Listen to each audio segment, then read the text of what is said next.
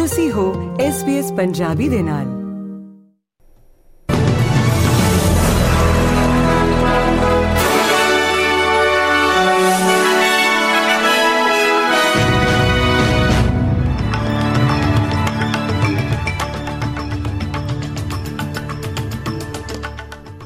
SBS ਦੇ news desk ਤੋਂ ਇੱਕ ਵਾਰ ਫਿਰ ਤੋਂ ਤੁਹਾਡਾ ਸਾਰਿਆਂ ਦਾ ਸਵਾਗਤ ਹੈ ਜੀ। ਅੱਜ ਦੀਆਂ ਕੁਝ ਚੋਣਵੀਆਂ ਖਬਰਾਂ ਇਸ ਪ੍ਰਕਾਰ ਹਨ।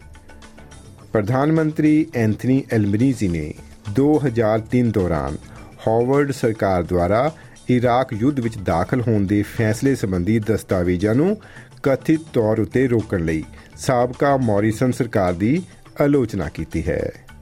ਵਿਵਾਦਪੂਰਨ ਯੁੱਧ ਵਿੱਚ ਦਾਖਲ ਹੋਣ ਦੀ ਚੋਣ ਅਤੇ ਫਾਈਲਾਂ ਸਮੇਤ ਲਗਭਗ 80 ਸਰਕਾਰੀ ਦਸਤਾਵੇਜ਼ਾਂ ਦੇ ਜਨਤਕ ਗੈਰ ਖੁਲਾਸੇ ਦੀ ਸਮੀਖਿਆ ਕੀਤੀ ਜਾਵੇਗੀ।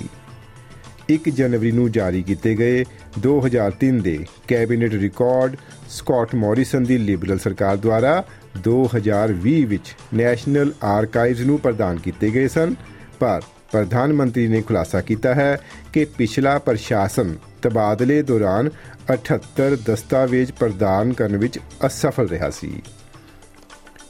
ਜਾਪਾਨ ਦੇ ਪ੍ਰਧਾਨ ਮੰਤਰੀ ਫੂਮੀਓ ਕਿਸ਼ੀਦਾ ਨੇ ਟੋਕੀਓ ਦੇ ਹਨੇਡਾ ਹਵਾਈ ਅੱਡੇ ਉੱਤੇ ਜਾਪਾਨ 에ਅਰਲਾਈਨਸ ਦੇ ਜਹਾਜ਼ ਦੇ ਨਾਲ ਇੱਕ ਕੋਸਟ ਗਾਰਡ ਹਵਾਈ ਜਹਾਜ਼ ਦੇ ਟਕਰਾਉਣ ਦੌਰਾਨ ਮਾਰੇ ਗਏ ਚਾਲਕ ਦਲ ਦੇ 5 ਮੈਂਬਰਾਂ ਨੂੰ ਸ਼ਰਧਾਂਜਲੀ ਭੇਟ ਕੀਤੀ ਹੈ। ਯਾਤਰੀ ਜਹਾਜ਼ ਉੱਤੇ ਸਵਾਰ ਸਾਰੇ 379 ਲੋਕ ਜਿੰਦਾ ਬਚ ਨਿਕਲਣ ਵਿੱਚ ਕਾਮਯਾਬ ਹੋ ਗਏ ਸਨ, ਕਿਉਂਕਿ ਘਟਨਾ ਤੋਂ ਬਾਅਦ ਜਹਾਜ਼ ਵਿੱਚ ਅੱਗ ਲੱਗ ਗਈ ਸੀ, ਪਰ ਇਸ ਦੌਰਾਨ 6 ਤਟ ਰੱਖਿਆਂ ਵਿੱਚੋਂ 5 ਦੀ ਮੌਤ ਹੋ ਗਈ ਸੀ। ਇਹ ਛੋਟਾ ਜਹਾਜ਼ ਨਵੇਂ ਸਾਲ ਦੇ ਦਿਨ ਇਸ ਖੇਤਰ ਵਿੱਚ ਆਏ ਵਿਨਾਸ਼ਕਾਰੀ ਭੂਚਾਲ ਤੋਂ ਬਾਅਦ ਸਹਾਇਤਾ ਪ੍ਰਦਾਨ ਕਰਨ ਲਈ ਜਾਪਾਨ ਦੇ ਪੱਛਮੀ ਤੱਟ ਦੇ ਨਿਗਾਟਾ ਹਵਾਈ ਅੱਡੇ ਵੱਲ ਜਾ ਰਿਹਾ ਸੀ। ਗਾਜ਼ਾ ਪੱਟੀ ਵਿੱਚ ਇੱਕ ਵੱਧ ਰਹੀ ਮਾਨਵਤਾਵਾਦੀ ਤਬਾਹੀ ਨੇ 12 ਹਫ਼ਤਿਆਂ ਤੋਂ ਵੱਧ ਸਮੇਂ ਤੋਂ ਬੇਰਹਿਮੀ ਨਾਲ ਨਾਕਾਬੰਦੀ ਅਤੇ ਬੰਬਾਰੀ ਦੇ ਚਲਦੇ ਹੋਏ ਪੀੜਤ ਨਾਗਰਿਕਾਂ ਉੱਤੇ ਆਪਣਾ ਬਹੁਤ ਪ੍ਰਭਾਵ ਪਾਇਆ ਹੈ। ਸੰਯੁਕਤ ਰਾਸ਼ਟਰ ਦੇ ਵਰਲਡ ਫੂਡ ਪ੍ਰੋਗਰਾਮ ਦਾ ਅੰਦਾਜ਼ਾ ਹੈ ਕਿ 26% ਗਾਜ਼ਾਨ ਜਾਂ 576000 ਲੋਕ ਭੁੱਖਮਰੀ ਦਾ ਸਾਹਮਣਾ ਕਰ ਰਹੇ ਹਨ ਅਤੇ ਜੇਕਰ ਮੌਜੂਦਾ ਸਥਿਤੀ ਜਾਰੀ ਰਹਿੰਦੀ ਹੈ ਤਾਂ ਅਗਲੇ 6 ਮਹੀਨਿਆਂ ਵਿੱਚ ਅਕਾਲ ਪੈਣ ਦਾ ਖਤਰਾ ਹੈ। ਇੱਕ ਵਿਸ਼ਵ ਸਿਹਤ ਸੰਗਠਨ ਦੀ ਟੀਮ ਨੇ ਸਥਾਨਕ ਲੋਕਾਂ ਦੀਆਂ ਡਾਕਟਰੀ ਜ਼ਰੂਰਤਾਂ ਦਾ ਮੁਲਾਂਕਣ ਕਰਨ ਲਈ ਗਾਜ਼ਾ ਵਿੱਚ ਸੰਯੁਕਤ ਰਾਸ਼ਟਰ ਦੁਆਰਾ ਪ੍ਰਬੰਧਿਤ ਇੱਕ ਸਹਾਇਤਾ ਸ਼ੈਲਟਰ ਦਾ ਵੀ ਦੌਰਾ ਕੀਤਾ ਹੈ। ਸੁਡਾਨ ਦੇ ਅਰਧ ਸੈਨਿਕ ਸਮੂਹ ਰੈਪਿਡ ਸਪੋਰਟ ਫੋਰਸਿਸ ਆਰਐਸਐਫ ਦਾ ਕਹਿਣਾ ਹੈ ਕਿ ਉਹ ਦੁਸ਼ਮਣੀ ਨੂੰ ਖਤਮ ਕਰਨ ਅਤੇ ਸੁਡਾਨੀ ਫੌਜ ਨੂੰ ਵੀ ਅਜਿਹਾ ਕਰਨ ਲਈ ਸੱਦਾ ਦੇਣ ਵਾਲੇ ਘੋਸ਼ਣਾ ਪੱਤਰ ਉੱਤੇ ਹਸਤਾਖਰ ਕਰਨ ਤੋਂ ਤੁਰੰਤ ਬਾਅਦ ਬਿਨਾਂ ਸ਼ਰਤ ਜੰਗਬੰਦੀ ਲਈ ਖੁੱਲਾ ਹੈ। ਸੁਡਾਨ ਵਿੱਚ 9 ਮਹੀਨਿਆਂ ਦੀ ਚੱਲ ਰਹੀ ਲੜਾਈ, ਜੋ ਹੁਣ ਦੁਨੀਆ ਦੇ ਸਭ ਤੋਂ ਵੱਡੇ ਵਿਸਥਾਪਨ ਸੰਕਟ ਵਜੋਂ ਉੱਭਰ ਕੇ ਸਾਹਮਣੇ ਆ ਰਹੀ ਹੈ, ਨੇ ਦੇਸ਼ ਦੇ ਬੁਨਿਆਦੀ ਢਾਂਚੇ ਨੂੰ ਤਬਾਹ ਕਰ ਦਿੱਤਾ ਹੈ ਅਤੇ ਅਕਾਲ ਦੀ ਚੇਤਾਵਨੀ ਵੀ ਜਾਰੀ ਹੋ ਚੁੱਕੀ ਹੈ। ਨਾਗਰਿਕ ਅਗਵਾਈ ਵਾਲੇ ਲੋਕਤੰਤਰ ਵਿੱਚ ਤਬਦੀਲੀ ਤੋਂ ਬਾਅਦ ਆਰਐਸਐਫ ਨੂੰ ਰਾਸ਼ਟਰੀ ਫੌਜ ਵਿੱਚ ਕਿਵੇਂ ਏਕੀਕ੍ਰਿਤ ਕੀਤਾ ਜਾਵੇਗਾ, ਇਸ ਬਾਰੇ ਅਸਹਿਮਤੀ ਨੂੰ ਲੈ ਕੇ ਯੁੱਧ ਸ਼ੁਰੂ ਹੋਇਆ ਸੀ।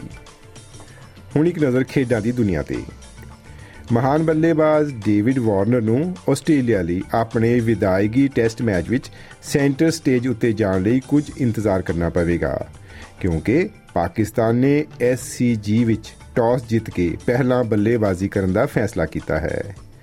ਜੂਨ ਦੇ ਸ਼ੁਰੂ ਵਿੱਚ ਆਪਣੀ ਰਿਟਾਇਰਮੈਂਟ ਯੋਜਨਾਵਾਂ ਦੀ ਘੋਸ਼ਣਾ ਕਰਨ ਤੋਂ ਬਾਅਦ ਵਾਰਨਰ ਸਿਡਨੀ ਦੀ ਵਿਦਾਇਗੀ ਲਈ ਆਪਣੇ ਸੁਪਨੇ ਨੂੰ ਪੂਰਾ ਕਰਨ ਲਈ ਲਗਾਤਾਰ 9 ਵਾਰ ਸਿਲੈਕਸ਼ਨ ਕਮੇਟੀ ਦੀ ਮਾਰ ਤੋਂ ਮਸਾਂ ਬਚਿਆ ਹੈ।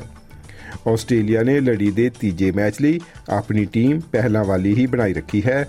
ਜਿਸ ਵਿੱਚ ਤਿੰਨੋਂ ਫਰੰਟਲਾਈਨ ਤੇਜ਼ ਗੇਂਦਬਾਜ਼ਾਂ ਨੇ ਪਿਛਲੇ ਹਫ਼ਤੇ MCG ਵਿੱਚ 79 ਦੌੜਾਂ ਨਾਲ ਜਿੱਤ ਦਰਜ ਕਰਕੇ ਬੈਨੇਟ ਕਾਦਰ ਟਰਾਫੀ ਉੱਤੇ ਮੋਹਰ ਲਾਈ ਸੀ। ਦੋਸਤੋ, ਇਹ ਸਨ ਅੱਜ ਦੀਆਂ ਚੋਣਵੀਆਂ ਖਬਰਾਂ। ਕੀ ਤੁਸੀਂ ਇਸ ਤਰ੍ਹਾਂ ਦੀਆਂ ਹੋਰ ਪੇਸ਼ਕਾਰੀਆਂ ਸੁਣਨਾ ਪਸੰਦ ਕਰੋਗੇ? Apple Podcast, Google Podcast Spotify ਜਾਂ ਜਿੱਥੋਂ ਵੀ ਤੁਸੀਂ ਆਪਣੇ ਪੋਡਕਾਸਟ ਸੁਣਦੇ ਹੋ।